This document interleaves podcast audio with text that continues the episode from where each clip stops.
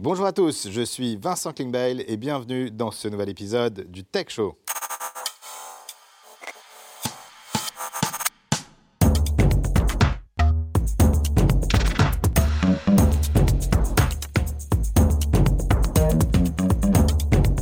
Merci à tous de nous retrouver pour passer ensemble une heure en notre compagnie. Le Tech Show, c'est votre rendez-vous mensuel autour de la tech, du digital et des startups. Avant d'accueillir notre invité, voici le sommaire de l'émission.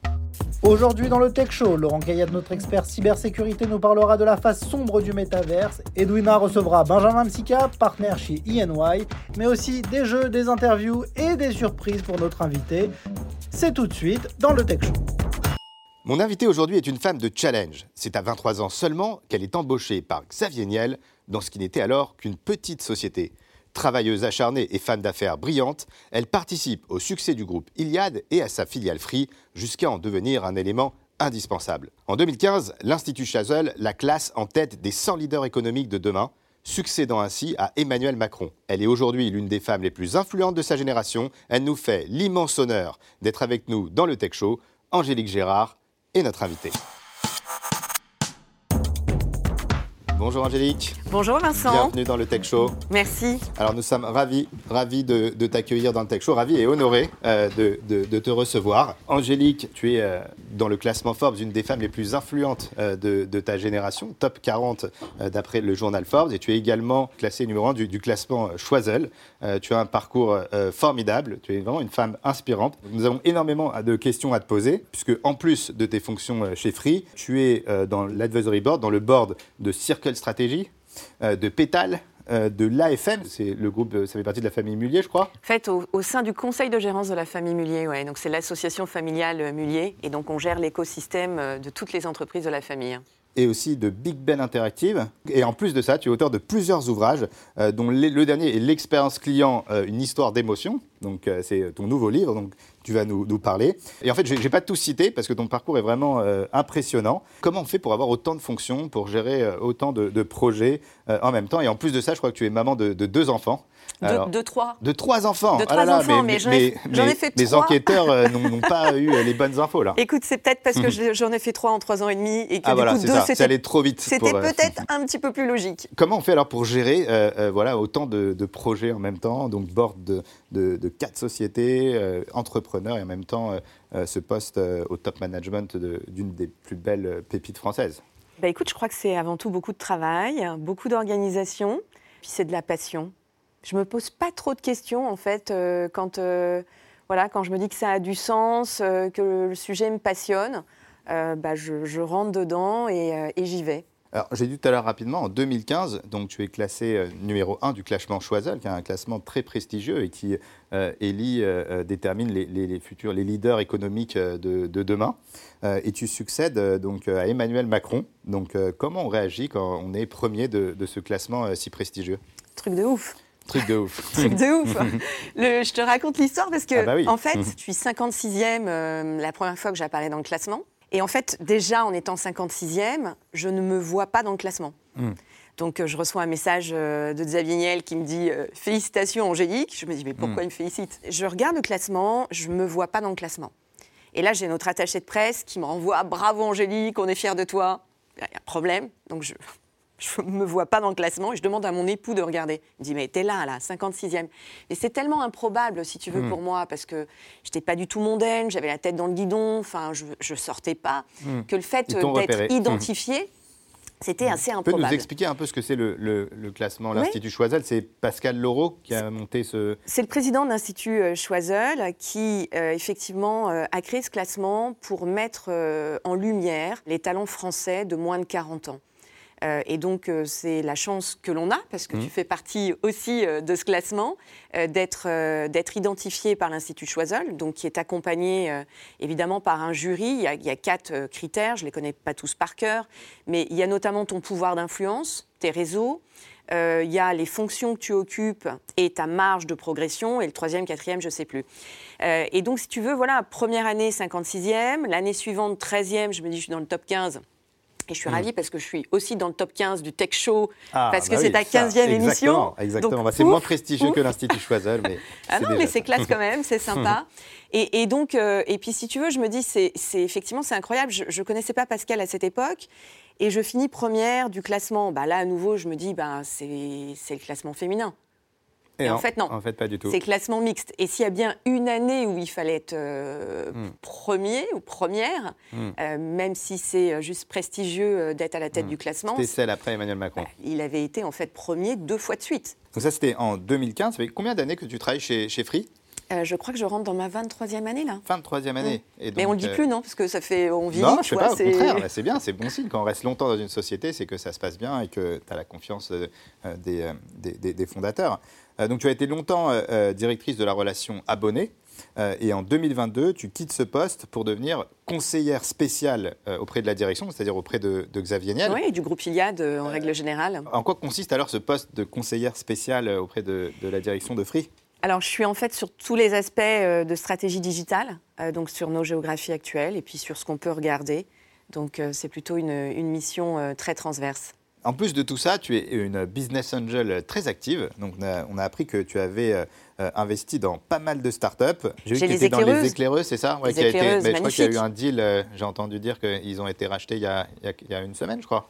Absolument. Donc, euh, c'est Donc, un. des bah, merci. Ouais, je fais des exits. Écoute, je m'en sors pas trop mal, en Mm. fait, depuis le départ. Bah oui, parce que j'ai vu dans ton portefeuille, il y a Simplifield aussi, deuxième. J'ai j'ai fait En fait, Simplified. Si je regarde ton portefeuille de startup, tu as fait deux exits cette année quand même. Ouais, tu- Donc, euh, il y a bien. Popking aussi qui a Trois été racheté par cette le. année, alors non, pas cette Ah année. Pas cette année, mais effectivement, j'ai fait pas mal d'exits Mhm. euh, qui étaient euh, où j'ai fait euh, x2, x3 euh, Et Est-ce minimum. que c'est important pour toi de- d'aider les entrepreneurs Est-ce que c'est ça la mission d'un business angel? Le, le premier réflexe, quand j'ai investi dans la première boîte, euh, c'était purement égoïste. J'allais chercher une oxygénation intellectuelle. Mm. Et je suis allée sur un secteur qui était absolument pas le mien, c'était de la galvanoplastie. D'accord. Donc, tu vois, le truc, c'était très chimique, donc j'y connaissais rien. Et donc, j'allais chercher quelque chose que je ne connaissais pas pour m'aérer, en fait, m'oxygéner. Et puis après, euh, je me suis dit, c'est quand même sympa. Et ah, ah oui, et puis on peut défiscaliser. OK, Mm. donc il faut regarder le point. Donc, tu Mm. vois, de façon très honnête, c'est comme ça que je suis arrivée euh, dans les, dans les investissements. Et après, je me suis prise au jeu de me dire, mais ouais, c'est hyper chouette en fait, ça a du sens Mm. de participer euh, à l'écosystème entrepreneurial français, euh, d'aider euh, des jeunes talents, bah, eux aussi, à éclore. Après, je fais assez peu de coaching, donc si on m'appelle parce que... Tu es euh, dispo pour, pour je tes dispo, entrepreneurs un petit mais- déj, un déj, un verre. Hmm. mais voilà, généralement, je prends jamais de position dans les boards, dans, dans les sociétés dans lesquelles j'ai investi. Mais voilà, c'est euh, on demand. Alors Angélique, on en sait un peu plus sur toi, mais on a envie d'en savoir encore plus. C'est pourquoi c'est parti pour l'interview. Backstory. Alors, donc tu viens d'un milieu qui est plutôt euh, modeste, un père imprimeur et une mère euh, employée de bureau. Je crois que travaillaient dans la même entreprise. En fait, mon père était ouvrier dans une, dans une imprimerie. Et euh, ma mère, euh, pour pouvoir euh, nous élever, euh, a gardé 47 enfants. Donc, elle était assistante maternelle. Et puis, quand on a commencé à être un petit peu plus indépendant, elle a décidé effectivement de sortir de la maison. Et elle a trouvé un emploi euh, d'employé qualité euh, dans l'imprimerie où mon père travaillait. Enfant, tu étais un vrai garçon manqué. Qu'est-ce que tu voulais faire quand tu étais petite? Alors c'est vrai que j'étais très garçon manqué, euh, mais vraiment, et on dit parfois de moi que j'ai conservé un peu ce, ce côté masculin euh, dans une enveloppe euh, féminine. C'est assez marrant, on me le dit, je sais pas si c'est vrai, mais euh, et moi je voulais être militaire. D'accord. Donc toi, ton rêve, c'était d'être militaire. Ouais, ça m'a pas quitté d'ailleurs, tu vois. J'aimerais bien faire l'école de guerre. euh, D'accord. Peut-être toujours possible. Tu ouais. pourrais toujours. euh, Je pense. Et donc tu étais aussi à fond dans le sport, le karaté, le rugby, mais surtout le basket. Est-ce que tu peux nous parler de, de ces passions? Ouais, alors j'ai j'ai fait en fait j'ai fait à peu près tous les sports et j'ai fait beaucoup d'athlétisme. Je continue d'ailleurs. euh, D'accord. je suis marathonienne. D'accord. Euh, donc, Alors, tu peux euh, le, ton temps euh, au marathon Ouais, alors, alors je, je- je vais le dire, D'accord. j'ai fait 4h15 à New York, D'accord. qui est mon dernier marathon. Et, et je suis très fière parce que c'était six mois après la naissance de mon troisième enfant. Ah, donc là, c'est excellent. Bravo. Donc du coup, si tu veux, voilà, c'était mon truc de me dire, après trois enfants, c'est encore possible, on peut y aller, on y va, Mhm. et Ah, je l'ai fait. Donc euh, très fière. Et puis basketball, ouais, une passion pour le basket, euh, Ton toute équipe de basket préférée Non, j'en ai pas. Plus maintenant Ouais. Non, je, je regarde pas les matchs à la télé en fait. Moi, je préfère prendre un ballon et aller sur le terrain. C'est mon côté très opérationnel peut-être, tu vois. Et donc tu as été aussi coach de basket. Ouais, j'étais Euh. un des plus jeunes entraîneurs de France à 16 ans. J'ai entraîné des seniors garçons donc des gens de ton âge, D'accord. euh, qui me voyaient arriver, euh, voilà, la petite blondinette. donc c'était assez marrant. Vers 17-18 ans, tu dois prendre beaucoup de responsabilités. Je crois que tu, tu dois rapidement subvenir aux, aux besoins de, de ta famille. Euh, et enfin, forcément compliqué pour toi, difficile. Est-ce que ça t'a apporté quelque chose? J'ai pas le souvenir en fait euh, que c'était euh, compliqué parce que je, je pense que je n'avais pas le temps de me poser de questions. D'accord. Donc euh, je dis très souvent que j'ai, je pense avoir déclenché des instincts de survie à cette période. D'accord. Bah, parce que j'avais euh, 18 ans, soutien de famille, j'avais Mm. ma mère et mon frère, du coup, à charge. Mm. Et donc, donc oui, c'est une situation compliquée. Euh, oui, j'ai pas eu, du coup, la vie euh, d'une jeune adulte. Euh, donc, en clair, euh, je suis sortie très, très tard, tu vois. Ta première boîte de nuit, ça devait être à. bah, ma- ma première boîte de nuit, j'ai bossé en boîte de Ah nuit, oui, tu vois, j'ai cumulé des emplois. Je- on a l'info. T'as l'info. Mais du coup, ouais, je pense que la première fois où je suis allée en, en boîte de nuit, enfin voilà, en tant que cliente, je devais avoir 30 ans. En 95, donc tu, tu es diplômé euh, et tu rentres chez France Télécom. Et tu restes combien de temps? 3-4 ans, 3-4 ans. Est-ce que c'était une bonne expérience? Extra. Extra. Ouais, j'ai adoré. D'accord. J'ai vite compris qu'en fait, je serais limitée. Euh, dans les 3-4 ans, j'avais eu une promo. Et j'avais compris qu'après cette promo, en revanche, ça allait être très long. Et puis un jour, tu, tu, euh, tu cherches une voiture euh, à acheter, donc tu fais les petites annonces et tu trouves une Opel Tigra. Et il se trouve que le type qui, qui te vend cette Opel Tigra, c'est le premier salarié de Xavier Niel. Est-ce que c'est ça? C'est tout à fait vrai. Parce que moi, j'avais une R5. Et ce mec avait acheté l'Opel Tigra pour sa nana, mais euh, qu'il quittait. Donc, il revendait la voiture. Il me rachetait la R5 parce qu'il voulait qu'elle garde une voiture. Et en fait, j'avais pas fait le contrôle technique. Et trois mois après, elle est tombée en panne. C'est ce qui nous a permis, en fait, de, de nous revoir. revoir. et, et de tisser euh, des liens d'amitié. Euh, Ouais. C'est d'ailleurs encore euh, un, un de mes meilleurs ami. amis et c'est le parrain de mon deuxième enfant. rencontré ton meilleur ami en achetant une Opel Petite Tigra. annonce, Ok, ouais, c'est exceptionnel. Et ça a changé ta vie. Bah, complètement, parce que du coup, voilà, il, il bossait pour Xavier, il me parlait de Xavier en permanence. Mhm. Il m'a proposé euh, trois projets pour euh, rejoindre en fait euh, Xavier. Les deux premiers, c'était pas du tout ma cam, et puis le troisième, je me suis dit ouais, go.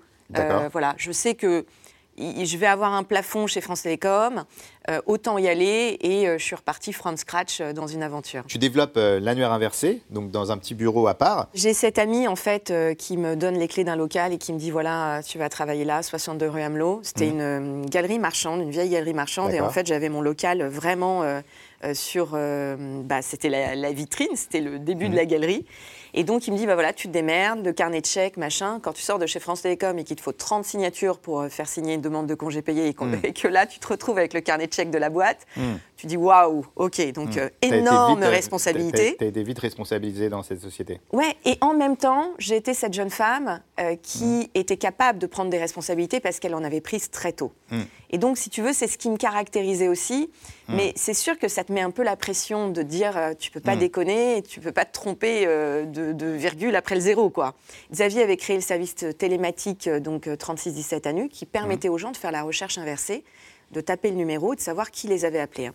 Et donc, moi, j'ai été recrutée pour créer euh, le 3617 ANU, mais par téléphone. En six mois, euh, truc euh, incroyable, si tu veux. Donc, euh, je, je- dois équiper le local, donc rencontrer des fournisseurs, je dois recruter des salariés, je dois les former.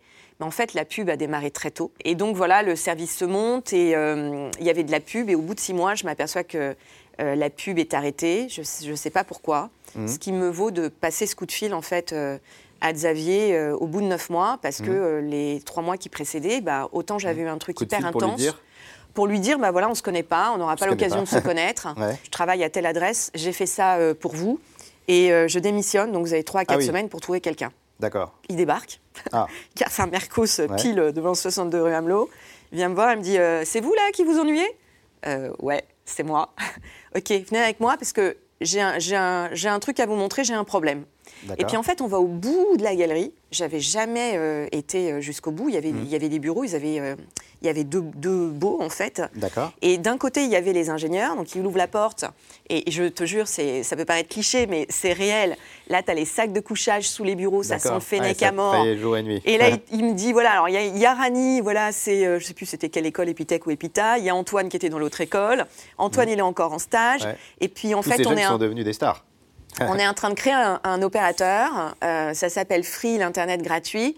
et, venez, je vais vous montrer de l'autre côté. Et donc on repasse par l'extérieur, on ouvre le truc. Mmh. A, il y a un grand couloir, puis il y avait une grande pièce qui était fermée. Donc il ouvre la porte, il me dit regardez. Donc lui il passe pas la tête, moi mmh. je passe la tête. Il me dit euh, vous avez vu? Bah euh, oui, mais enfin il y a des gens.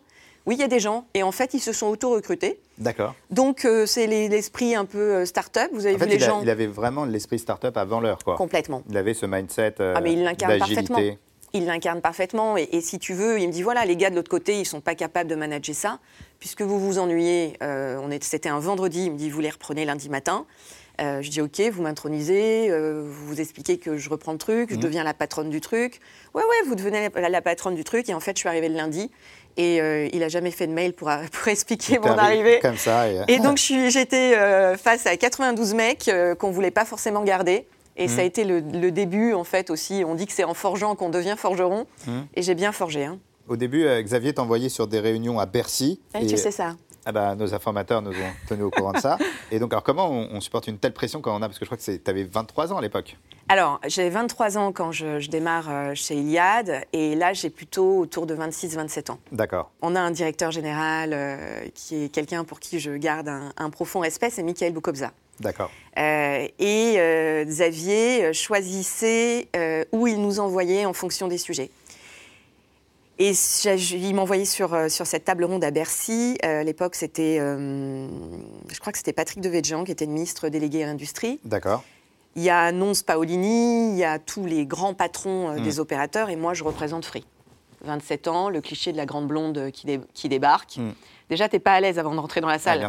Parce que les gens se ressemblent tous, ils ont tous un peu le même euh, costard, euh, la chemise blanche, euh, tous en moyenne 60 ans, et donc tout le monde se dit, bah, qu'est-ce qu'elle fout là, elle? Tu vois? Et mm. tu rentres dans la salle. Donc les regards, sans filer un jeu de mm. mots, sont encore plus pénétrants. Mm. donc il y a ceux qui se disent, bah, elle a oublié le plateau de café, et puis il y a ceux qui se disent, mais en fait, elle couche avec qui pour être là? Tu vois? J'ai vécu le sentiment d'imposture euh, à partir de là, de me dire que j'avais pas suffisamment fait d'études, que j'étais pas à ma place. Et, donc, la réalité, c'est que quand j'appuyais sur le bouton pour prendre la parole, tout le mm. monde s'arrêtait de parler. Mm. Parce qu'on se dit, waouh, la blonde, elle parle. Tu vois? Et, ça, je, quand, quand tu es mûr et que tu le comprends, euh, bah, tu dis, en fait, c'est un avantage concurrentiel par rapport au reste de la meute. Mm. Euh, et, c'est ça qui est intéressant. Mais j'ai mis dix ans à le comprendre. Mm. Et donc j'en parle assez librement parce que c'est aussi des conseils que je donne euh, de se dire non, enfin, mm. faut pas se sentir euh, acculé par les regards. voilà. Au contraire, on y va et il y a un avantage. Est-ce que finalement, tu penses que tu aurais fait la même carrière si tu n'avais pas acheté ou vendu cette Opel Tigra? Ah non. Non. Donc, euh, en fait, je pense qu'un des conseils qu'on pourrait partager, c'est qu'il faut acheter euh, euh, une faut Acheter des voitures. Il faut, faire les petites annonces parce qu'on ne sait pas. Ça peut changer. Il ça peut, y avoir une bonne surprise. Bravo Angélique, vraiment, on est impressionné par, par ton parcours. Je te propose tout de suite de retrouver une autre femme d'influence. Elle s'appelle Maud Barenzung. On l'adore au Tech Show. C'est une star du Tech Show. Elle fait des centaines de milliers de vues sur les réseaux sociaux. Elle est directrice associée pour la société Ads Up Consulting. Et elle nous parle aujourd'hui de display programmatique et de VOD. C'est parti pour la chronique de Maude.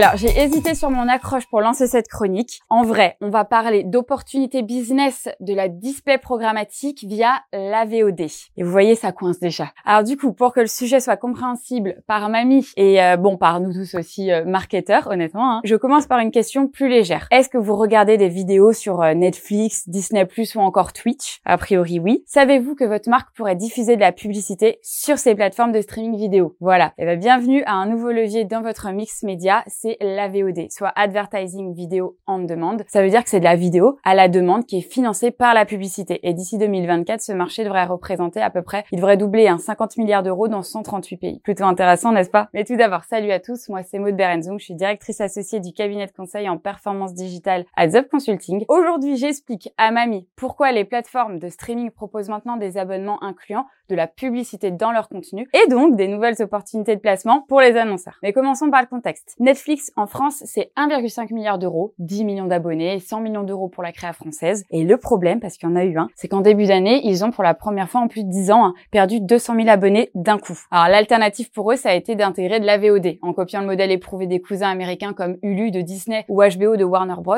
Ben, Netflix aussi, ça va leur permettre de toucher un nouveau public, convaincre à nouveau et rendre en fait accessible un contenu moins cher, mais avec de la pub. Et dans le concret, la VOD, en fait, c'est des publicités qui durent, je dirais, 4 minutes pour une heure de visionnage et qui s'installent en pré-roll d'une vidéo. Mamie, pré-roll, ça veut dire avant le film. Et avec cette stratégie, Netflix pourrait devenir la quatrième régie publicitaire de France. En entendant, vous avez peut-être entendu parler de Twitch qui a été racheté par Amazon. Alors, il s'agirait même de la marque média digitale la plus appréciée pour la publicité par les consommateurs. Donc ça, c'est plutôt intéressant. Alors, euh, Mamie, Twitch, c'est un petit peu compliqué. C'est une plateforme de diffusion de vidéos qui va être en fait accompagnée en direct d'un espace commentaire qui permet aux utilisateurs de réagir à la vidéo et de participer à des discussions. Bah, Twitch aujourd'hui, c'est financé par la publicité. La diffusion se fait en fait en amont de chaque live et il compte plus de 12 millions d'utilisateurs. Donc plutôt pas mal comme bassin d'audience. En termes de ciblage, bah, Twitch va s'appuyer sur l'audience Amazon. Hein, donc vous avez data e-commerce, la chaîne Twitch, la data Amazon Prime. Et ce type de campagne est aujourd'hui activable sur la DSP Amazon et évidemment réalisable chez AdZap Consulting par nos experts display programmatique. Voilà Vincent, c'est tout pour moi. J'espère que les spectateurs du Tech Show auront adoré en apprendre un petit peu plus sur les opportunités business de la display programmatique et de la VOD. De mon côté, je vous laisse mon adresse mail quelque part si vous aviez la moindre question. À bon entendeur, salut à tous et bon Tech Show.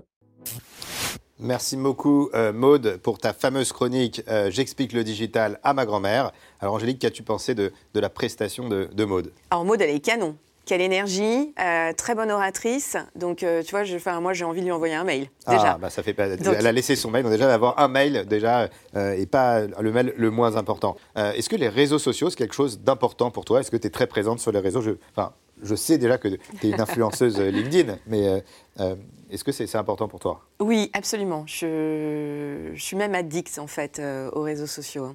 D'accord. Et tu as une grosse communauté qui te suit euh, qui te Je ne sais pas si c'est une importante communauté, mais euh, j'ai quelques personnes ouais, qui suivent. Alors justement, aujourd'hui, euh, tu sais, dans le monde des créateurs de, de contenu, il y a beaucoup d'évolutions. Et on a Ruben, le cofondateur de l'agence Follow, qu'on adore, qui est très talentueux, et qui va recevoir Carla Ginola, donc une créatrice de contenu très célèbre, qui a plusieurs millions, ou en tout cas centaines de milliers de followers sur différents réseaux, sur Insta, sur TikTok. Est-ce que tu connais déjà Carla Ginola?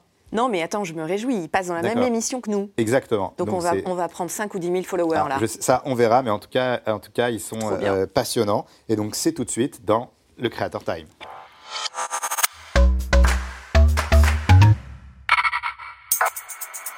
Merci Vincent de nous inviter pour la deuxième fois au Tech Show. Et aujourd'hui, j'ai le plaisir de recevoir Carla Ginola, talent de la Squad Arm Follow. Merci de l'accueillir bien fort. Carla Comment tu vas? Eh ben écoute, c'est marrant parce que j'allais te poser exactement la même question. Bah, je t'ai demandé. écoute, moi, tout va très bien. Ouais. Mais toi, comment vas-tu? Écoute, ça va. Ce siège est très confortable en tout cas. Effectivement, on est très très bien, Bien, là. reçus. Carla, écoute, tu fais partie de ces talents euh, qu'on a connus. Tu avais une petite communauté sur les réseaux. Aujourd'hui, tu as littéralement explosé. On parle de 500 000 personnes sur Instagram, 250 000 sur TikTok. C'est énorme. On va y revenir après. Mais avant tout, la tradition veut que sur le Creator Time, on vous laisse 15 secondes pour vous présenter le temps d'une story. Est-ce que ça te va? Allez, ok. Prête? Ouais. 3, 2, 1, c'est parti. Salut tout le monde, moi c'est Carla Ginola, je suis créatrice de contenu, je suis passionnée de mode et accessoirement mon signe astrologique c'est balance. Donc très compliqué dans la vie de tous les jours, les balances se reconnaîtront et sinon je suis ravie d'être là. Top, c'était parfait. T'avais même deux secondes d'avance. Carla, écoute, euh, je vais pas te mentir, l'heure est grave. Ok, Je dois t'avouer quelque chose. Dis-moi. Euh, le fait est que tu n'es pas notre créatrice de contenu la plus suivie chez Follow. Ouais, je suis désolé, non mais je, je peux le comprendre. Comment mais ça pourtant, mais pourtant, je, je vais me rattraper. Tu es la plus ou l'une des plus demandées par les marques. Quelle est la raison de cela? Je pense que, en fait, il y a plusieurs facteurs, il y a plusieurs éléments clés qui font qu'une marque a envie de bosser avec un talent. L'authenticité, le fait d'être hyper proche de sa communauté, d'aimer ce qu'on fait, d'être passionné par ce qu'on fait. Mais avant tout, dans le mot créateur de contenu, il y a quand même le mot créateur, créatif. On est d'accord Et euh, la création, en fait, c'est juste avoir des idées qui correspondent à ce que nous, on aime, donc à nous et aux marques. On a ici un article de presse où on voit sold out. Euh, c'est une campagne euh, dans laquelle tu as, tu as fait partie. Tu as Mhm. été ambassadrice de cette campagne. Est-ce que tu peux nous expliquer comment on arrive à un sold out aussi rapide, à un tel engouement, à autant d'articles de presse suite à une campagne d'influence? On veut comprendre, on veut tout savoir. Surtout que c'était pas gagné parce que c'est quand même une réédition d'une basket Complètement. qui date Ouais. et qui a été hyper à la mode. Donc quand même un Ah, gros un challenge, challenge, gros gros challenge. Mais je pense qu'il n'y a pas de secret. En fait, la stratégie que vous avez fait follow avec Isabelle Marant, c'était juste un mélange de facteurs qui ont fait que c'était juste successful. Donc euh, le, euh, le bon produit, le bon moment, le bon endroit, Et peut-être les bonnes personnes. ben, sûrement les bonnes personnes. Et Explique-nous alors, c'était quoi le concept? Isabelle Marant nous ont proposé d'aller à Coachella et de porter la basket à Coachella et juste de vivre ces moments absolument dingues. Donc avec Harry Styles, avec genre juste des mecs incroyables. Et donc nous, on s'est occupé en fait de faire du contenu toujours très créatif Je à. Coachella avec les baskets. Carla, on va passer au jeu. Je follow, je follow pas. Est-ce que tu es prête? Comme par hasard, follow. comme par hasard. Dans le Tech Show, il y a une chronique qui s'appelle J'investis, j'investis pas, mais pour Mhm. le Creator Time, on change de titre et ça s'appelle Je follow, je follow pas. C'est parti. Clara Luciani, Je follow. Harry Style, Il y a Adri, mais je follow grave. petit sourire en coin, dédicace à Je follow Adri. grave et il était à Coachella et j'ai adoré. Donc je follow depuis même Coachella, je crois. Vincent Klingbell, Euh, je follow, mais parce que bah, je suis chez lui et que j'ai pas le choix. tu es effectivement chez lui, tu n'as pas le choix de non, le je follow. follow, j'adore, j'adore, j'adore tout ça. Et enfin, Danse avec les stars. Je follow parce que expérience de ouf, j'ai adoré et en plus de ça, je suis allée hyper loin. Comment ça, tu es allé hyper loin? Parce que c'est pas exactement ce que j'ai. J'ai une toute petite apparition. Bah hyper loin, genre, euh, genre, euh, je suis partie la première quoi. Ouais, c'est surtout ça. Mais du coup, Carla, c'est pas pour charrier, mais du coup, est-ce que tu sais danser? Est-ce que tu. euh, ou Euh, c'était juste un, un coup de, de buzz Écoute, je suis pas restée assez longtemps pour. pour savoir C'est ça? Bah ouais, je vais bien le croire. Donc, t'as tout mais, perdu en non, danse? mais j'avais des bases et le peu que j'ai appris, bah ouais, je, je crois que ça m'a servi. Je pense que tu peux nous montrer tes bases là en direct? Je suis désolé, c'était pas forcément prévu. Ouais, non, je... c'est pas prévu, mais du coup, Une viens avec moi. petite. Non, On alors moi, je- eh, moi, le problème, c'est que moi, je Petit ne sais cha-cha, petit tango. Mais le problème, c'est que moi, je suis, tu vois bien, présentateur. Et je ne sais pas danser, malheureusement. Ouais, mais c'est pas grave, tu me mets des défis, je te mets des défis. Let's go Allez, let's go. Allez. I, I have rapped in a program I did, a Weird Weekends episode about rap. Can you remember any of the rap that you did? My money don't jiggle jiggle, folds. I'd like to see you wiggle wiggle, for sure. It makes me wanna dribble dribble. You know, riding in my Fiat, you really have to see it. Six feet two in a compact, no slack. But luckily the seats go back. I got a knack to relax in my mind. I'm sipping some red. Les amis, Carla Ginola, s'il vous plaît, merci le Tech Show, c'était un plaisir. Vincent, à très vite. Merci Ruben et merci infiniment Carla euh, d'être venue nous voir dans le Tech Show. C'était passionnant, exceptionnel. Donc Angélique, euh, j'imagine que dans une entreprise comme Free, la relation client est primordiale. euh, et ça tombe bien parce que c'est de ça dont tu t'occupes depuis des années. L'accès à Internet et à la technologie sont les premiers services dont les clients peuvent être mécontents. Euh, et comment avez-vous essayé euh, ben, d'inverser cette tendance euh, chez Free? Alors oui, tu as raison, parce que en fait, quand les gens n'arrivent pas à se connecter, il y a un sentiment de frustration. Mm. Et, et parfois, il peut y avoir de la colère, parce que quand c'est un demandeur d'emploi qui n'a pas accès effectivement à ces services, c'est très compliqué. Mm. Quand il y a des situations d'urgence, comme il y a pu avoir pendant le Mm. euh, alors, euh, comment on fait Euh, ben, on, on met, on met du process et on met surtout beaucoup de bon sens et d'intelligence. dans- on, on forme aussi beaucoup les collaborateurs. Mm. Donc, moi, il y, a, il y a deux années consécutives où on a fait plus de 300 000 heures de formation, ce qui est assez incroyable. C'est un véritable investissement. Donc, c'est important d'investir sur le, capi- le capital humain. C'est aussi eh ben, mon ouvrage, euh, L'expérience client, une histoire d'émotion. Mhm. C'est aussi d'expliquer que l'expérience collaborateur est, est peut-être plus importante que l'expérience cli- client parce que, in fine, euh, quand l'expérience collaborateur euh, est réussie, euh, eh bien, la conséquence, c'est qu'on a en effet miroir une expérience euh, client, euh, elle aussi, euh, réussie. Est-ce qu'il y a des abonnés qui, toi aussi, te contactent en direct? Mais Ça plein. arrive Plein Et tu leur réponds et, alors? Et je suis plus en charge, tu vois, de, de la relation client depuis un an. D'accord. Et dimanche, j'avais quelqu'un qui me contactait, j'étais en plein brunch. Euh, carrément je pose ma fourchette, les gens m'appellent, me font des WhatsApp, euh, je suis connectée tout le temps. Donc, euh, si tu veux, c'est un peu mon problème aussi. D'accord. Euh, et pour eux, c'est pratique. Et voilà, je, je dis jamais non parce que, parce que je trouve que c'est super important. Alors, on va voir si tu connais bien ta société. Donc, on a préparé un petit quiz qui s'appelle J'ai free, j'ai tout compris.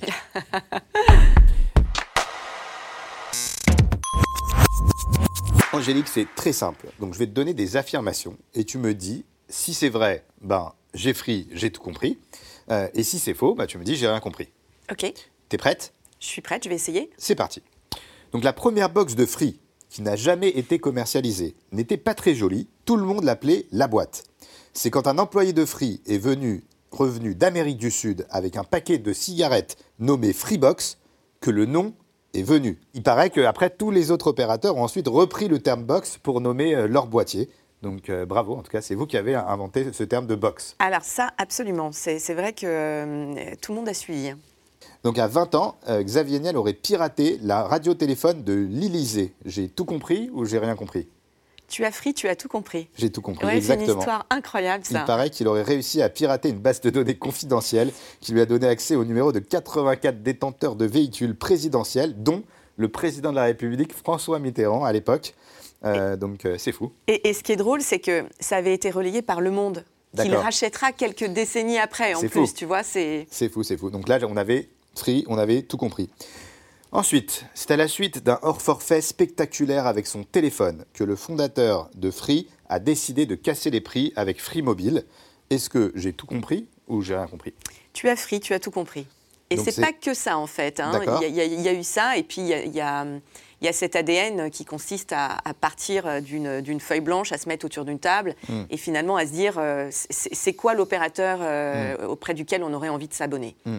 Donc, Et c'est euh, comme ça que partent les idées un peu, c'est vraiment ouais, de l'intrapreneuriat, c'est des startups au sein de la boîte Ouais, qui font émerger des idées. si tu veux disrupter ton marché, euh, il faut effectivement, euh, bah, tu regardes ce que font les autres, mais si tu vas disrupter ce que font les autres, tu n'as rien compris. En revanche, si tu arrives à te projeter et à te dire, OK, mais moi, c'est quoi le, le produit dont je rêve personnellement bah, Tu as un truc qui commence à, à- à pouvoir être écrit et à être déroulé. hein. L'équipe de Free s'est déplacée aux États-Unis afin de rencontrer plusieurs équipementiers américains. Aucun n'a été capable de construire le fameux boîtier La Box. Et déçus de ne pas avoir trouvé leur bonheur, ils vont se consoler en allant au parc Universal Studios à Los Angeles. Et c'est sur un escalator que leur est venue l'idée. Voilà la photo de cet escalator.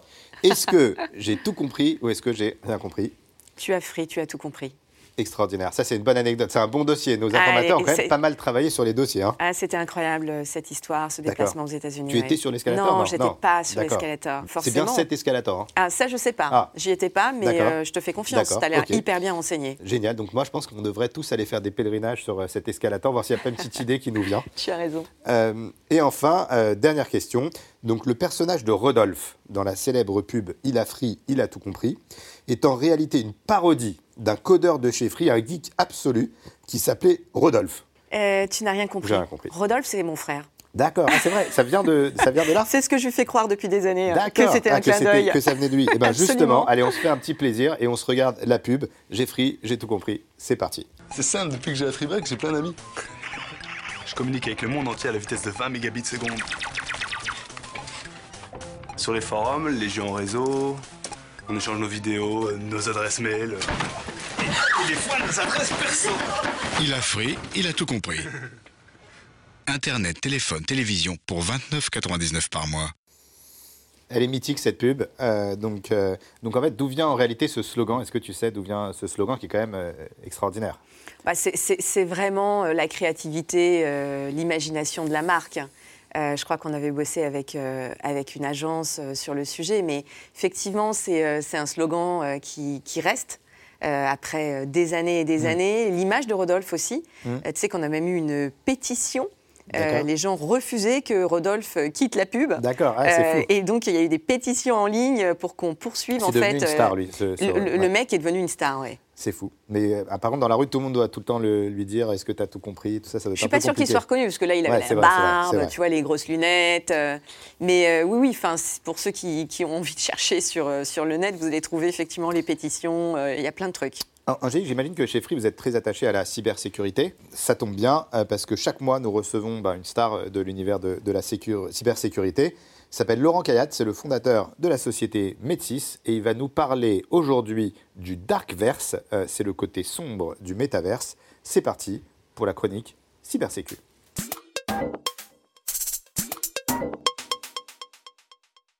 Salut Vincent, merci pour ton invitation. C'est toujours un plaisir de participer au Tech Show. Dans le dernier épisode, j'avais choisi de vous parler du Darknet et de vous expliquer le fonctionnement et les risques associés. Pour prolonger sur ce sujet, je vais vous parler aujourd'hui du Darkverse. Vous connaissez déjà tous l'existence du métaverse, ce monde virtuel décrit comme une version future d'Internet, mais beaucoup ignorent que le métaverse change l'industrie du jeu, l'industrie sociale, voire le mode de vie de tous les jours. C'est pourquoi il est devenu l'objectif de la plupart des géants de la tech dans le monde. Le métaverse ne devrait pas échapper à la cybercriminalité dans les prochaines années. Pour les cybercriminels, le métaverse n'est qu'un moyen de plus de lancer des cyberattaques, de mener des campagnes de phishing ou de désinformation. Cet été, un de nos partenaires stratégiques, l'entreprise de cybersécurité Trend Micro, a publié un rapport qui met en garde contre l'existence du Darkverse et des crimes cachés aux forces de l'ordre qui pourraient rapidement évoluer pour alimenter une nouvelle industrie de la cybercriminalité liée au métaverse. Plusieurs scénarios d'attaque ont été évoqués. Les attaquants pourraient cibler les NFT, soit de phishing, soit de ransomware ou même de fraude. Les criminels pourraient également utiliser cet univers pour blanchir de l'argent. Les acteurs criminels, et étatiques d'ailleurs, pourraient y propager euh, des fausses informations pour influencer des groupes d'individus vulnérables et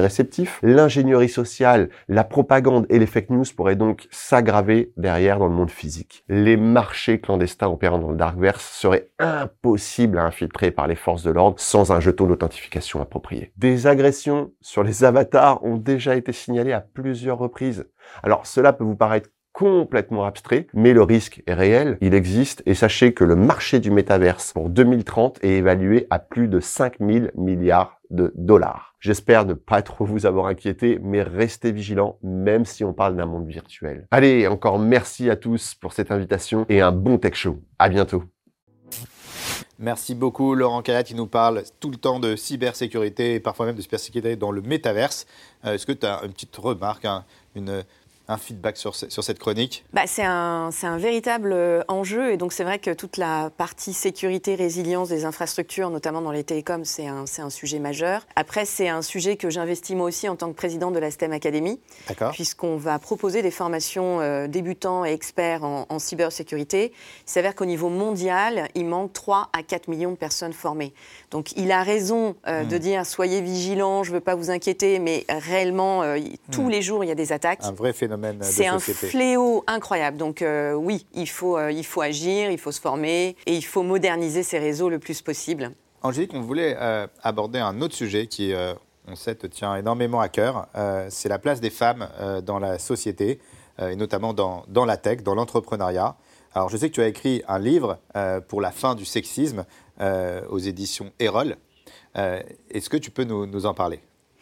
Oui, en fait, euh, alors déjà pour l'anecdote, tu as vu que la préface était faite par Patrick Poivre d'Arvor. C'était il y a combien de temps Bah, euh en fait, j'ai publié fin 2019, si tu veux. Donc, c'était euh, avant les et, scandales. C'était avant les scandales. euh, et donc, euh, du coup, tu vois, j'ai pas peur d'en parler parce que c'est quelqu'un que, que je connais euh, et, et que je connais pas euh, dans le. Je dirais, euh, comme euh, on a pu euh, éventuellement le découvrir par, par la presse. Mais en tous les cas, voilà, il avait accepté de, de faire cette jolie préface par ailleurs pour cet ouvrage. Alors, c'est un ouvrage, euh, 100% des bénéfices auteurs sont reversés à deux associations. D'accord. Alors, je, je le dis parce que c'est important, parce que ça illustre aussi ma démarche. La première, c'est l'aide Bayer. D'accord. Donc, c'est une association qui permet à des femmes victimes de violences conjugales de se sauver, de, de se développer au travers de l'entrepreneuriat. D'accord. Et la deuxième association, c'est SOS Papa. Ce sont des papas qui se battent pour une garde partagée, euh, alternée, équitable. Et donc, c'est aussi ça, c'est de montrer l'exemple et de dire, bien sûr, les femmes, on a un retard incroyable sur bon nombre de sujets, et peut-être que les hommes, ils ont aussi quelques petites choses à gagner. Mais voilà, sur le sujet, donc euh, bah, il y a voilà, il y a mon histoire euh, personnelle, euh, euh, l'histoire de ma mère. Donc c'est souvent par rapport à l'éducation qu'on a reçue. Moi, on, voilà, je, fais- je faisais pas de bruit, j'étais une gentille petite Mm. fille, très timide d'ailleurs. je j'écoutais beaucoup euh, et on m'a toujours dit voilà tiens-toi bien, salis pas ta robe, croise tes jambes. Mm. et, et donc on est déjà en fait dans une éducation euh, très euh, très stéréotypée. Mm. Et, et- et bien que j'ai conscience de ça euh, aujourd'hui, tu vois, parfois je me surprends, euh, j'ai une fille de 11 ans, euh, à, à penser quelque chose et à me dire non, tu peux pas lui dire ça. Parce que c'est notre éducation. Et, et donc c'était un- une forme de témoignage aussi, de décoder des situations que j'avais vécues en tant que femme euh, et de permettre à des femmes de mon âge ou des plus jeunes euh, de, euh, bah, de traiter les sujets peut-être beaucoup plus rapidement, efficacement que, euh, que, que ce que j'avais pu le faire parce que personne ne m'avait appris. Et, et je trouve que l'humour, en fait, c'est quelque chose qu'on doit développer Mm. parce qu'on peut parfois être face à des situations dérangeantes, tu vois, de dragouilles un peu lourdes, Mm. Parfois Là, c'était- humiliantes. C'était tout le mouvement aussi MeToo. MeToo, mais qui a été la, la libération euh, de la parole à travers Mm. le corps. Mm. Euh, donc, euh, donc bah, dans mon livre, en fait, je reviens sur l'histoire des femmes. Euh, vraiment, euh, bah, toute la construction, la construction du féminisme. Euh, Il y a un témoignage évidemment qui est plutôt euh, intérieur, et puis une quête légitime. hein, quand tu sais qu'il y a encore 24 points d'écart sur les salaires, en France, tu te dis c'est pas possible. Et t'as le- Alors c'est clair que c'est scandaleux. Et puis il y a aussi, nous, on est une émission tech dans l'entrepreneuriat et dans, même dans les levées de fonds des start-upers. les femmes sont très clairement sous-représentées. Et selon toi, c'est dû à quoi? À nouveau, on, on est euh, dans des représentations de la société très genrées. Mm. Et euh, j'ai euh, l'exemple d'une amie euh, qui s'est lancée dans l'entrepreneuriat. Elle a eu euh, 15 questions autour d'elle. Mais pourquoi tu crées une boîte? Mm. Tu as des enfants, tu as une vie, ton mari bosse, pourquoi tu crées une Mm. boîte? Mm. Euh, Enfin, tu poses jamais cette question-là à un homme. Alors tout à l'heure, Angélique, on a évoqué le fait que tu as fait plein de boulot, puisque tu as été arbitre, euh, coach sportif, euh, de basket, serveuse, barmaid, etc. Mais il y a encore plein de métiers que tu n'as pas fait. Euh, et ça, tu vas nous le dire tout de suite, parce que c'est parti pour l'interview. J'aurais voulu être. Alors Angélique, c'est parti pour l'interview. J'aurais voulu être. Je le fais pas en chanson, hein on est d'accord Comme tu veux, tu sais, Ah on est très ouverts. Euh, Nous, c'est l'invité qui décide. Angélique, il y a donc des métiers que tu n'as pas fait. euh, et tu vas nous dire si tu aurais pu, tu aurais voulu faire ce métier. Est-ce que tu es prête? Ready Et tu nous dis également pourquoi. Angélique, est-ce que tu aurais voulu être actrice? Non. Est-ce que tu aurais voulu être juge d'instruction? Non. Est-ce que tu aurais voulu, pu être employé d'un call center? Je l'ai déjà été. Tu l'as déjà été Oui, Et je- ça plu? régulièrement, je prenais des appels sur les, les plateaux euh, free. D'accord. Codeur informatique? Oui. Développeur Oui, j'aurais pu. C'est passionnant. Exercice euh, de, de créer son code pour aboutir à quelque chose, euh, oui. Et en plus, là, pour le coup, là, il y a vraiment très peu de femmes euh, dans le monde des, des développeurs. Et j'ai jamais compris pourquoi, même dans les écoles d'ingénieurs. 17% au niveau mondial, voilà. euh, 8% euh, sur la partie intelligence euh, artificielle. Tu as 8% C'est fou, de hein. femmes Ouais. qui créent des algorithmes. Ce qui est un problème, puisque du coup, ça, on a des biais sociétaux qui sont en train de s'ancrer très fort. Et donc, plus qu'un, un problème- c'est plus qu'un problème sociétal, c'est un problème civilisationnel à date. Joueuse de basket professionnelle. Bon, j'ai, jou- j'ai joué en National 4, donc, Donc, tu déjà, l'as déjà fait. Déjà fait. Avocate Oui, Oui j'aurais, adoré. Ouais. enfin, j'aurais aimé faire une fac de droit. D'accord. Euh, si j'avais eu euh, ben, euh, ce virage de vie complètement différent, je pense que j'aurais fait une fac de droit. Rugby woman? Bon, j'ai fait une saison de rugby, donc, mais c'est pas mon truc. D'accord. Parce que je flippais en fait, arriver euh, dans les douches, je me reconnaissais pas trop dans le. D'accord, dans l'ambiance. C'était pas pour moi. Médecin? Médecin, non. Restauratrice? Oui, bah, Oui. j'adore cuisiner. D'accord. Ta spécialité?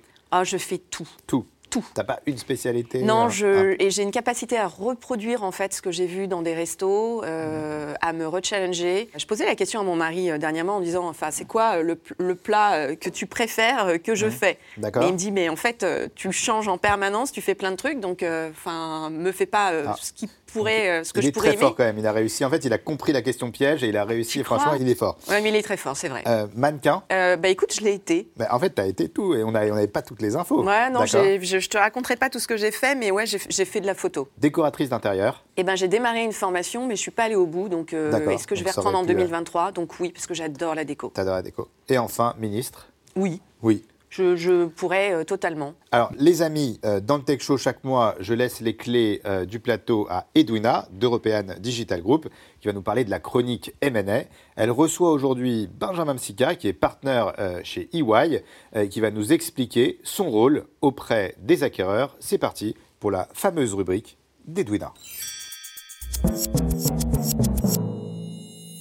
Bonjour à tous et bienvenue dans ce nouvel épisode dédié à l'explication des opérations d'investissement. Je reçois aujourd'hui Benjamin Psika, partenaire stratégie et transactions du cabinet EY, spécialisé en évaluation. Bonjour Benjamin, Bonjour Evina, je suis ravie de te recevoir aujourd'hui sur ce beau plateau. je suis ravi d'être là, merci de m'avoir invité. Alors, je souhaiterais échanger avec toi sur les instruments d'incentive au capital que certaines sociétés donnent à leurs salariés et, ça- et comprendre avec toi quel est l'intérêt d'évaluer ces instruments par un tiers expert. Aujourd'hui, de plus en plus de sociétés, que ce soit des grands groupes, des startups, des ETI, donnent accès aujourd'hui à leurs managers salariés euh, un accès au capital, que ce soit via des management packages ou des BSPCE ou d'autres typologies d'instruments. Est-ce que tu peux nous en dire un peu plus et nous dire quel est l'intérêt de ces instruments? Oui, bien sûr. Alors si tu veux bien, je vais un peu planter le décor. Euh, donc les management packages, euh, ce sont des outils qui permettent d'associer les fondateurs et les dirigeants d'entreprise euh, au euh, capital de, de la société et donc de leur donner une- un droit sur la création de valeur euh, qui sera faite euh, notamment dans des opérations de, de LBO et en sortie de ces opérations de LBO. Euh, les management packages, enfin, avec le- l'essor du private equity euh, sur les 20 dernières années, il y a une véritable pratique des management packages qui Oui. s'est euh, mise en place. Euh, les euh, investisseurs financiers ont très vite souhaité euh, proposer au top et middle management des sociétés cibles d'investir à leur côté dans des conditions leur permettant euh, de euh, capter une part de la valeur qui sera créée euh, au cours de la détention de cette société, et donc en cas de succès, mais aussi de perdre leur investissement en cas d'échec. Écoute, merci beaucoup Benjamin. Je te propose de passer euh, à la question, à- aux questions de vérité, donc les questions au tac au tac, si ça te va. Super. En gros, je te pose quelques questions et tu dois y répondre le plus rapidement possible. Avec plaisir. Plan d'action gratuite ou BSPC Plan d'action gratuite. Private equity ou venture capital? Euh, non coté. Non coté. Un plan d'incentive dans le métaverse? Oui ou non? Bah oui, pourquoi pas.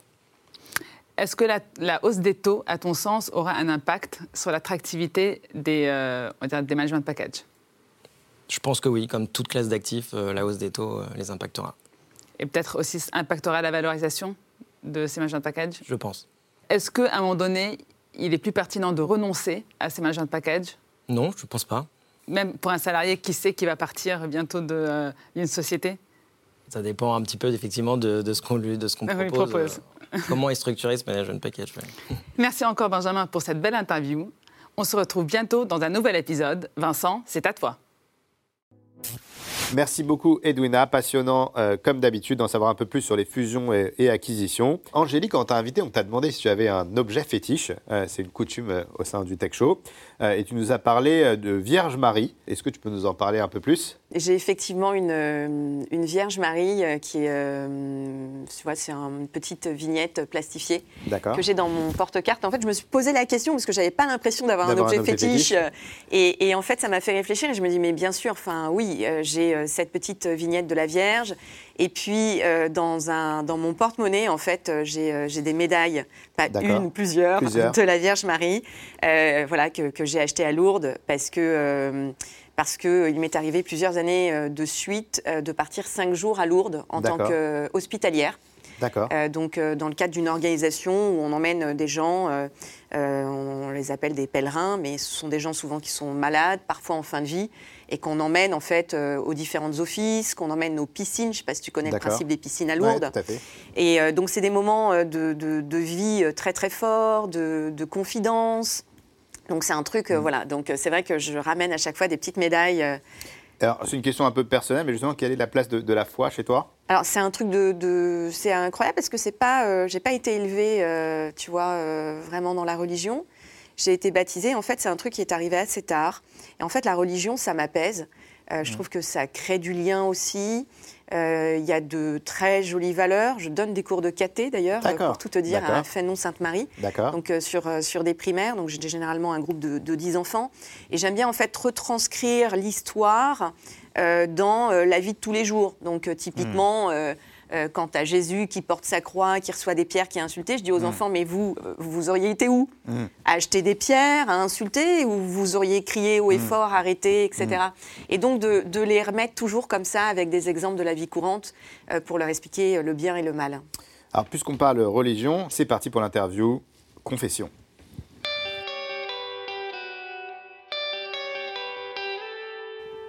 Alors, Angélique, tout ce que je te demande dans cette interview, euh, c'est d'être d'une honnêteté irréprochable. Mais parce que euh, dans les valeurs, il y a la bonté, je crois, il faut euh, qu'on soit sympa. Et donc, on te laisse un joker si tu veux ne pas répondre à une question. Est-ce que ça te va? Ça marche. Angélique, l'endroit où tu te sens le mieux? Je me sens bien partout. J'adorais prendre des bains, mais je trouve plus ça très écolo. D'accord. Donc, euh, Donc, enfin, c'était- voilà, c'est ça. Ce dont tu pourrais difficilement te passer. de ma famille et puis euh, de mon doudou. de ton dodo, de ton téléphone portable, t'es es accro. Mais bon, toi, tu peux vraiment dire que c'est pour le travail, pour toi, pour le coup, parce que du coup, Oui. t'as y a- y a- y a- t'as- t'as des- t'as de bonnes excuses. Et, et du coup, ta plus grande addiction, Ah bah c'est c'est le, c'est le numérique. les réseaux sociaux?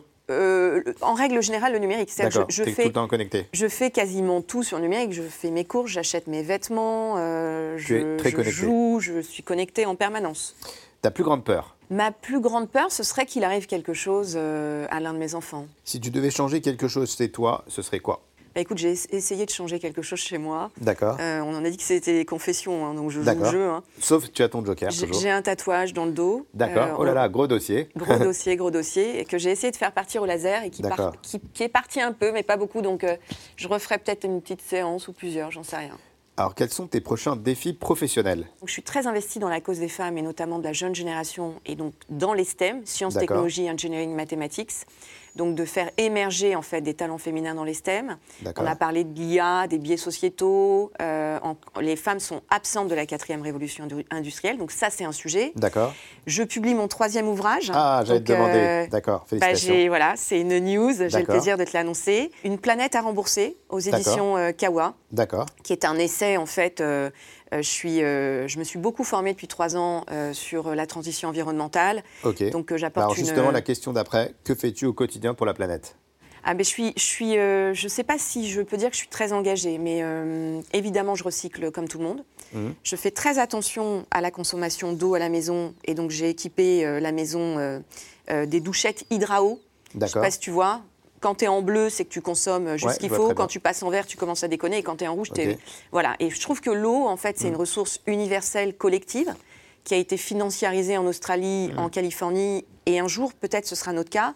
Et, et je pense qu'il faut faire attention dès maintenant. euh, parce qu'on parle souvent de l'impact carbone, mais le vrai grand sujet, c'est l'eau. Donc voilà, et puis quand je vais en forêt, euh, j'ai toujours un sac plastique, je fais de la course à pied, je m'arrête, je mets dans le sac. euh, voilà, c'est un réflexe familial. Et si tout le monde avait ce réflexe, ben, les choses pourraient aller beaucoup mieux. Est-ce Oui. que, tu as- est-ce que tu fais ce dont tu as toujours rêvé? Je pense que je je m'attendais pas du tout à faire euh, ce que je faisais, donc euh, je j'ai pas de j'ai j'ai pas de rêve en Mm. fait. euh, je suis déjà tellement contente de tout ce que je fais. Et quel est alors le moment le plus embarrassant que tu aies vécu? C'est c'est c'est vous allez voir c'est je joue le jeu. hein. Très embarrassant. Euh, c'est très embarrassant. Mon mari fait de la gestion de patrimoine.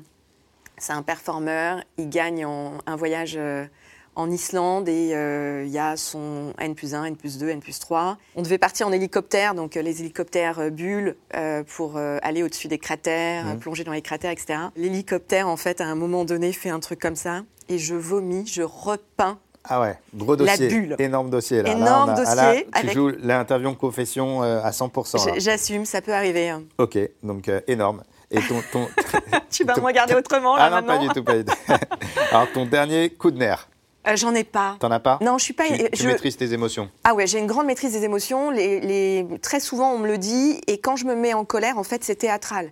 C'est-à-dire que je suis pas une colérique, Hmm. une hystérique euh, de base. C'est-à-dire qu'à un moment donné, je vais me dire dans une conversation, Hmm. la cocotte, tu montes le ton. Quel est ton péché mignon Euh, le vin et le fromage. Quel est ton dicton favori Je sais pas si c'est un dicton, mais je... quand il y a un doute, il n'y a pas de doute.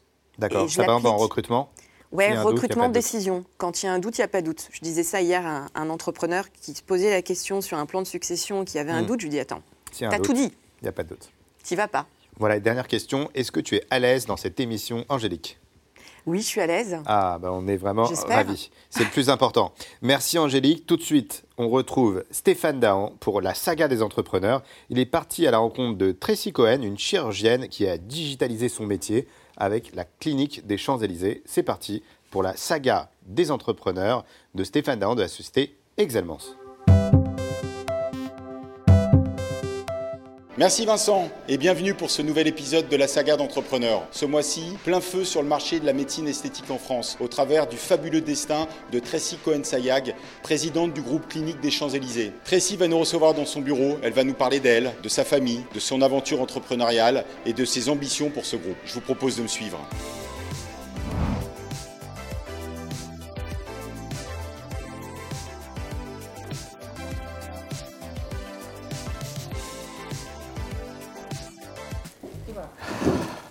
Parfait. Alors écoute Tracy, moi ce que je te propose, c'est que dans le cadre de, ce- de cet entretien, tu nous parles un peu de toi, de tes ambitions, de la raison qui t'ont poussé à rejoindre le groupe familial. J'ai rejoint le, le groupe familial du coup il y a 12 ans. Tout a démarré avec de la chirurgie esthétique dans les années 80, qui était le démarrage aussi de l'activité. Et en 2002, pour être exact, ça a été un vrai tournant pour l'entreprise, avec euh, une loi qui a permis à ces structures de les reconnaître, mais en même temps de leur empêcher toute forme de communication. Alors est-ce que tu peux nous expliquer le- le- la différence entre chirurgie esthétique et médecine esthétique Donc la chirurgie, euh, pour être assez concret, on parle de liposuction, de prothèse mammaire, de rhinoplastie. Donc c'est une intervention qu'on fait une fois, deux fois, peut-être trois fois dans sa vie. Et euh, c'est une intervention qui est plus, ou moins lourde. On voit un anesthésiste, on a une anesthésie qui est souvent générale. Il y a une suite post-opératoire qui n'est est pas nég- négligeable. Ça c'est de la chirurgie esthétique. Au départ, c'était vraiment le cœur de métier de cette entreprise. Donc la médecine esthétique, c'est, euh, on peut parler d'injection, on peut parler de traitement pour la peau, on peut parler de laser, de radiofréquence, de champs électromagnétiques pulsés, de cryolipolyse. Ce sont des traitements qui permettent de corriger à peu près tout et euh, d'anticiper euh, les signes de vieillissement euh, avec des, des traitements qui sont non invasifs. Donc on n'a pas accès au bistouri, on n'est on pas là en train de,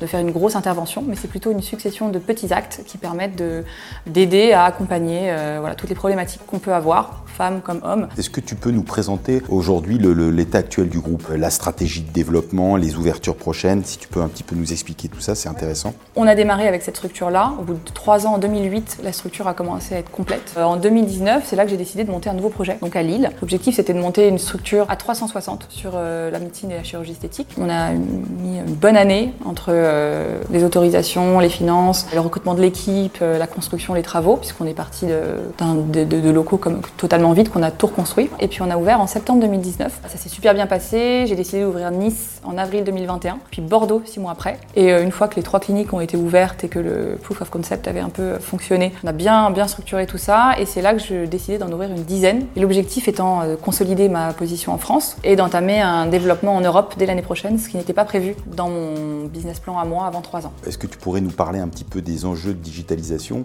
mais plutôt ce qui reste à faire en matière de digitalisation au sein du, du groupe clinique des Champs-Élysées? Moi, je suis arrivée dans une société donc ici où il n'y avait pas d'ordinateur. Les rendez-vous étaient pris sur agenda papier. J'ai lancé au bout de quelques mois euh, les- la prise de rendez-vous en ligne. Voilà, ça a été un des premiers, un des premiers enjeux et euh, très très vite, en fait, la structure s'est totalement digitalisée, avec même le parcours patient. Aujourd'hui, euh, si vous baladez un peu dans, les locaux, euh, vous verrez que toutes les infirmières ou les esthéticiennes, ou les- ont toutes, elles se baladent avec leurs iPads et qui permettent euh, de suivre du, dossier médical au parcours patient, à ce qui a été fait, au bilan de séance, au consentement, aux photos. Et puis après, en termes de, data, on est aujourd'hui en train de, pousser un peu plus loin ce que j'ai construit depuis six ans. Et on est en train de terminer la construction de, de ce qu'on appelle un data hub, data warehouse, qui va me permettre d'aller un peu plus loin et avec toute cette masse de données, de pouvoir aller dans d'autres domaines, data science, etc. Et de pouvoir euh, commencer à être plus fort dans la, dans la prédiction de ce qui va se passer, dans l'accompagnement des patients. Voilà, des choses plutôt sympas. On te remercie pour euh, cette euh, interview.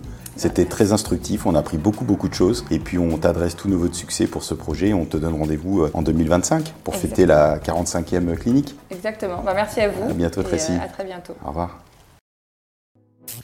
Merci beaucoup Stéphane euh, de la société Exelmans pour cette saga euh, des entrepreneurs qu'on adore. Peut-être une petite réaction, euh, Angélique Bah écoute, 45e euh, clinique bientôt, donc euh, moi j'applaudis. Belle Voilà. aventure entrepreneuriale. Réussite euh, entrepreneuriale. En plus, une femme qui lance, euh, qui est à la tête Oui, de cette société. chirurgienne, Même si on ne devrait rare, même pas le dire, ça devrait être. Non, mais être tu as raison, on ne devrait plus le dire, mais euh, Mm. les chirurgiennes sont très rares. On a beaucoup de femmes médecins, mais peu de chirurgiennes. Angélique, est-ce que tu suis l'actu tech?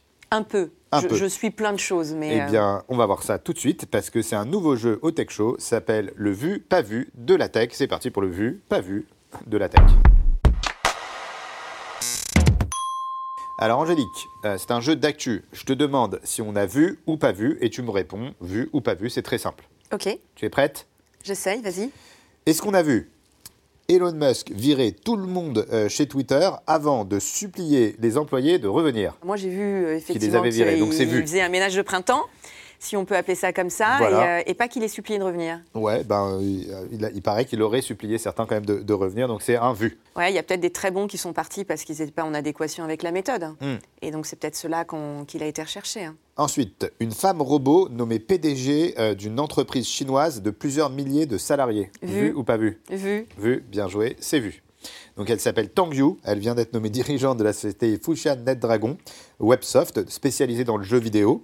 Et ce robot humanoïde, contrôlé, euh, contrôlé par une intelligence artificielle, est le premier à accéder à ce type de responsabilité. Est-ce que ça te choque? Il y avait déjà une IA, euh, tu avais dû en entendre parler, euh, je ne vais pas citer la boîte, mais euh, Mm. un grand groupe qui s'était assuré dans son board euh, les services d'une IA. Et donc, euh, quand les, les- les- les patrons euh, passaient les uns après les autres, l'IA était capable de dire, euh, je pense qu'elle est toujours en service, hein, bah non, toi, tu promets de faire ça l'année suivante, mais en fait, tu as déjà fait ça sur cette année. Donc, le gap est beaucoup trop important, donc ta feuille de route de stratégique, elle est- c'est pas la bonne. Elle évaluait les, les BP et les feuilles de route stratégiques. incroyable. Je, dire que c'est bien ou pas bien, sans doute c'est pas bien parce que euh, quand tu diriges une boîte, l'intelligence émotionnelle c'est extrêmement important. Mm. Et donc, d'ailleurs, on le voit, hein, les, les- les bons leaders et ceux qui sont Mm. Et puis la cherchés. créativité, si on regarde Free, c'est Ah, la la créativité, créativité, qui a fait la différence. L'intelligence émotionnelle, ça englobe euh, Mm. plein de, de- de soft skills. Mm. Et, et donc, euh, quand tu pars, bah, les chasseurs de tête aujourd'hui, les grands groupes recherchent euh, des leaders euh, avant de rechercher des managers, donc des gens qui Mm. ont cette intelligence émotionnelle.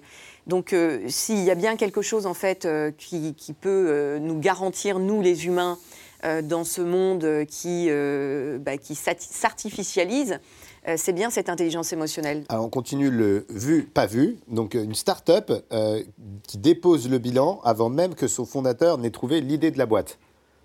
Pas vu. C'est pas Bah, vu. c'est Bien pas- en joué. même temps, c'est- c'est survu, non vu. Ça aurait pu être vu, mais c'est pas vu. Alors, est-ce qu'on a vu une plateforme d'échange de crypto faire faillite en deux heures juste à cause d'un tweet? Vu.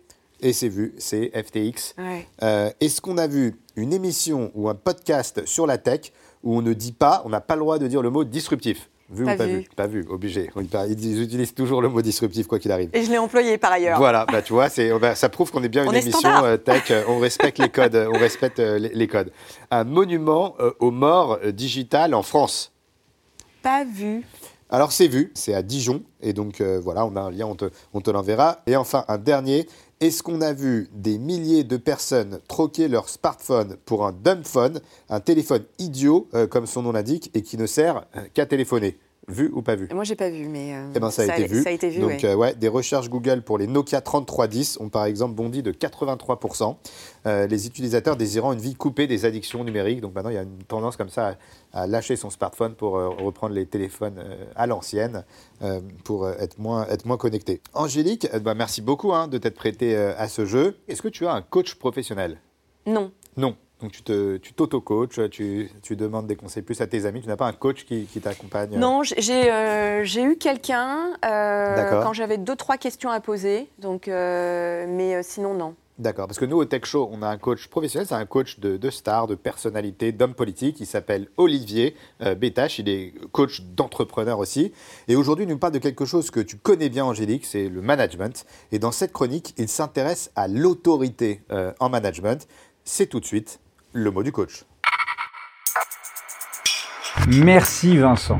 Aujourd'hui, on va aborder une épineuse question, celle de l'autorité en management, ou dit autrement, comment trouver le bon équilibre entre contrôle et autonomie. Parce que les deux extrêmes, vous les connaissez tous. D'un côté, le manager qui micromanage va très vite étouffer les gens. Ils n'auront plus assez d'espace pour exprimer leurs talents et leurs idées et vont devoir s'adapter à cette chape de plomb. Soit ils se résignent et perdent au passage leur esprit d'initiative, soit ils se rebellent et partent. Ou alors se débrouillent pour faire dégager le manager en question. D'ailleurs, dans la tech, on n'aime pas trop les petits chefs. Et les CEO et les DRH l'ont bien compris. L'autre extrême, c'est celui d'un manager qui se décharge totalement de son attribut d'autorité et laisse une liberté totale à ses équipes. Il va se rassurer en se disant qu'il est cool, moderne, libéré, qu'il met vraiment l'humain au centre pour de vrai, quoi, tu vois, dans un esprit de co-construction perma-acculturant. Car l'absence de structure provoque des intrigues et des jeux de pouvoir qui sapent d'ailleurs encore davantage la performance. Et c'est un cercle vicieux qui peut durer jusqu'à l'implosion du groupe ou alors jusqu'à ce que quelqu'un se décide à sonner la fin de la récré. Mais alors comment fait-on concrètement? Comment mettre en place ce juste milieu et le faire fonctionner au quotidien? Eh, ça, on n'en parle pas beaucoup. Alors, on y va. Et pour nous aider, on va s'inspirer des travaux de Madeleine Logéry, qui décrit selon moi ce dialogue hiérarchique avec beaucoup de justesse, dialogue que l'on a d'ailleurs coutume d'appeler ownership dans notre microcosme tech. American. Voilà le magot. Ceci représente une organisation ou un service. Par exemple, l'équipe tech d'une startup de 100 personnes. Pour le comprendre, il faut déjà distinguer trois zones. L'environnement extérieur à l'équipe, c'est-à-dire le reste de la boîte, les clients, bref, tout ce qui est en dehors de l'équipe et qui est important pour elle. Le membership, où l'on va retrouver les collaborateurs, développeurs, architectes, data scientists, et le leadership, où se place le CTO. Ici, on a représenté un service, mais on aurait pu aussi dessiner avec le même schéma une entreprise entière, avec le CEO et les C-level au centre et les autres membres autour. Voyons maintenant les cinq étapes concrètes pour processiser en quelque sorte ce mécanisme d'ownership. Étape 1, elle incombe au manager et elle consiste à produire de la vision. Le leader va observer et interagir avec le monde extérieur pour repérer, discerner, interpréter et hiérarchiser toutes les informations qu'il reçoit. Et de là, il va en sortir des actions prioritaires. Par exemple, il nous faut développer telle feature dans les deux prochains mois. Ça n'exclut pas que le membership puisse se sentir concerné par la stratégie et faire des propositions, mais c'est au leader de prioriser les actions. Étape 2, le manager va ensuite confier ce projet à un honneur. Et pour cela, ils vont passer ensemble un contrat qui fixe le but à atteindre et la deadline. La différence avec la délégation traditionnelle, c'est que l'honneur ne se contente pas d'obéir. Dit autrement, le contrat porte sur le point B et la flèche de A vers B, c'est le domaine d'autonomie du collaborateur. Étape 3. L'honneur va réaliser son contrat en interagissant la plupart du temps avec d'autres collègues, voire d'autres services. Il dialogue, négocie, coopère, produit, bref, il fait le job. Dans cette phase 3, le manager donne des feedbacks réguliers et se tient à dispo pour aider, mais laisse l'honneur s'organiser comme il veut. J'insiste ici sur la centralité du feedback. C'est vraiment l'outil qui permet à l'ownership d'exister, car grâce à lui, on peut recadrer les choses sans faire jouer l'autorité. Étape 4. L'honneur est satisfait de ce qui a été produit. Il retourne voir son manager qui va challenger son livrable.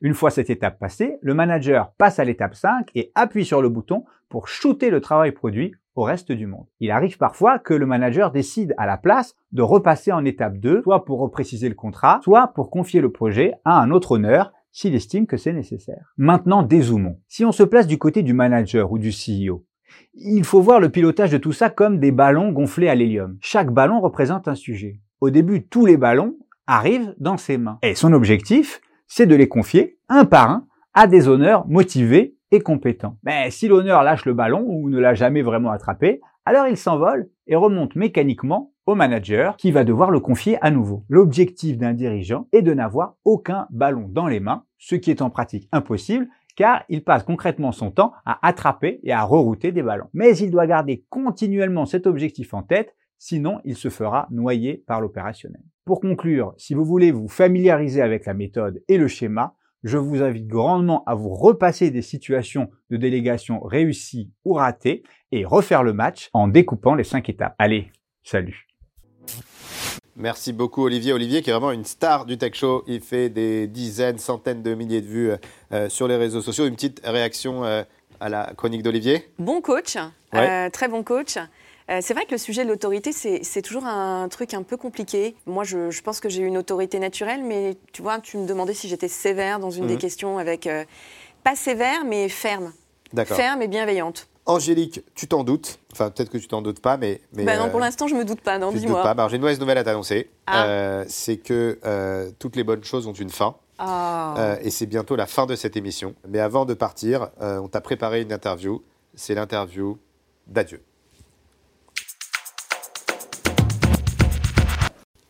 Angélique, si dans la vie tu avais un dernier mot à dire à quelqu'un, c'est le principe de euh, l'interview d'adieu, que lui dirais-tu? C'est parti. Si tu avais un dernier mot à dire à Xavier Niel, Merci et take care. si tu avais un dernier mot à dire à n'importe qui chez Free, Euh, je vous aime. si tu avais un dernier mot à dire à ton ou ta collaboratrice préférée, Ne changez rien. Un dernier mot à dire à ton mari. Je t'aime. Un dernier mot à dire à ton ou à ta collaboratrice que tu détestes le plus. Moi, je déteste personne. Un dernier mot à la personne qui t'a le plus inspiré. Bah, tout simplement, je lui dirais merci. À, à ton mentor. Euh, je suis pas sûre d'en avoir eu un, donc euh, je lui dirais je t'attends, Je t'attends, pas mal. Euh, à ton fleuriste. je te kiffe. À ton banquier. J'en ai deux, donc il y en a une que je kiffe, et D'accord. l'autre un peu moins. D'accord, bah, tu se reconnaîtras. Euh, à ton Non, je, je téléphone dirais, portable. je dirais, je vais prendre celle qui, qui effectivement D'accord. que j'aime bien. Je lui dirais merci de m'accompagner toujours dans des projets complètement fous. Génial. À ton téléphone portable. Ne me quitte pas. À Free. Je souhaiterais euh, un très beau succès international à Free. À ton chéquier. Euh, je suis navrée de ne pas t'avoir renouvelé depuis des années. À ta meilleure amie. Best friend forever.